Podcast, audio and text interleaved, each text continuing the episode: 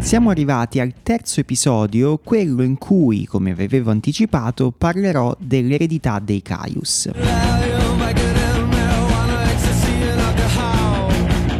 Il nome originale della band era Sons of Caius, quindi i figli dei Caius.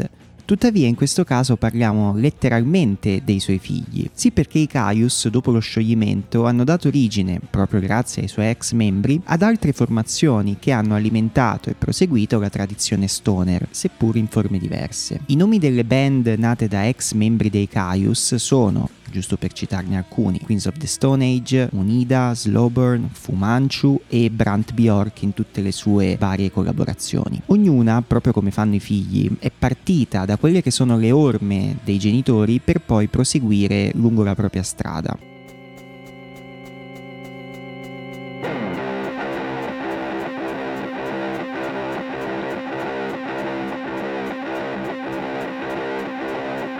Fra queste sicuramente i più celebri sono i Queens of the Stone Age con Josh Homme, che è indubbiamente uno dei musicisti e autori più importanti degli ultimi 30 anni, soprattutto per quanto riguarda la musica rock. Josh Homme che però non ha mai amato la definizione della sua musica come stoner e in generale um, le classificazioni eh, a livello musicale. Difatti gli stessi Queens of the Stone Age dopo poco si sono diciamo allontanati da quelli che erano gli schemi già visti all'interno dei Caius. Non parlerò in questo momento di tutta la produzione della band di Josh Homme perché sarebbe veramente difficile, non basterebbero 5 episodi. Nonostante le mille evoluzioni però che la band ha subito, i cambiamenti, le modifiche a livello musicale, sonoro e di arrangiamento, quando ascolti Song for the Dead ti ricordi davvero da dove è nato tutto.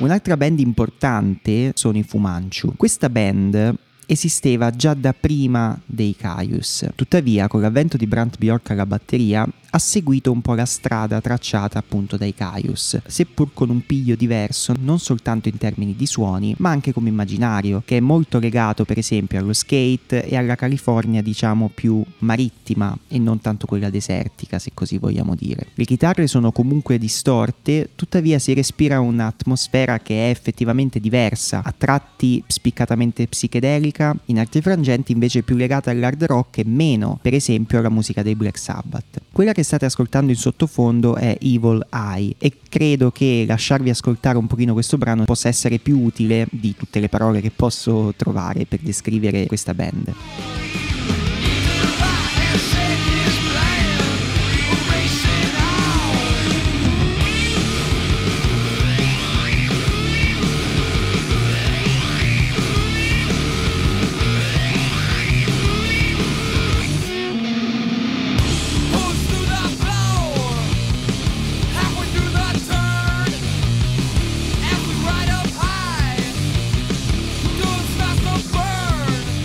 Sicuramente una critica che si può avanzare ai Fumanchu, ovviamente dipende dai punti di vista, è quello di essere rimasti troppo attaccati alle loro radici e quindi questo si può tradurre come una mancanza di evoluzione. Diciamo che hanno sperimentato poco rispetto per esempio ai Queens of the Stone Age, però chiaramente da questo punto di vista è tutto molto soggettivo.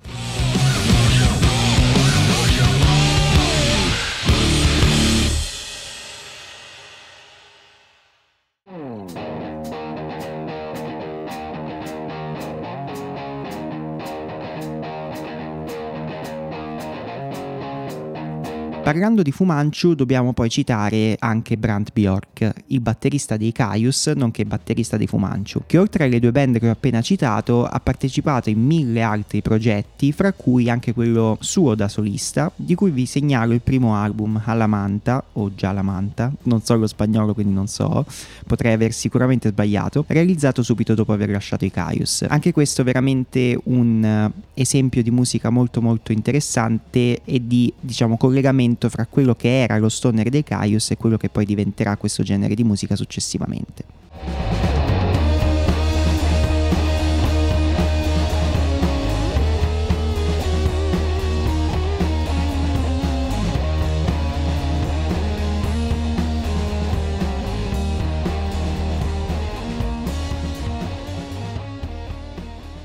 L'ultimo rimasto invece della, della band è John Garcia, la voce storica dei Caius, che con Unida, Slowburn e poi tornando anche nei Caius a un certo punto è rimasto veramente forse più fedele di tutti alla linea tracciata dalla prima band. Prima di chiudere poi devo anche fare un riferimento e dire due parole sulle Desert Sessions.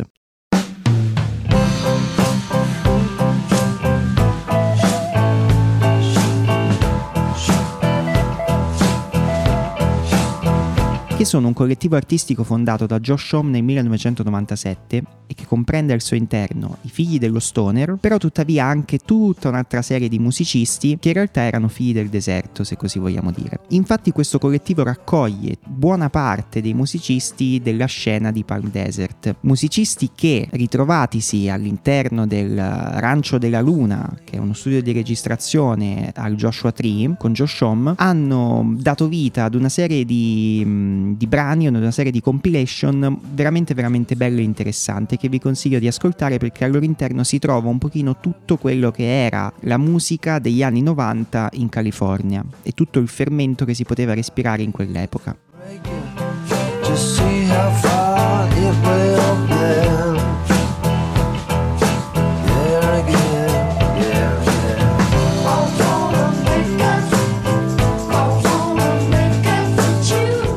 prossimo episodio parlerò di una band fondamentale tanto quanto i Caius e che ancora non ho citato e poi parlerò anche di chi porta ancora avanti la bandiera con chitarre scordate, 10.000 toni sotto e 50 kg di fuzz. Io sono Protofra, questo è Spinnit, vi invito a seguire ovviamente tutte le pagine e ci sentiamo al prossimo episodio che sarà anche l'ultimo di questa miniserie.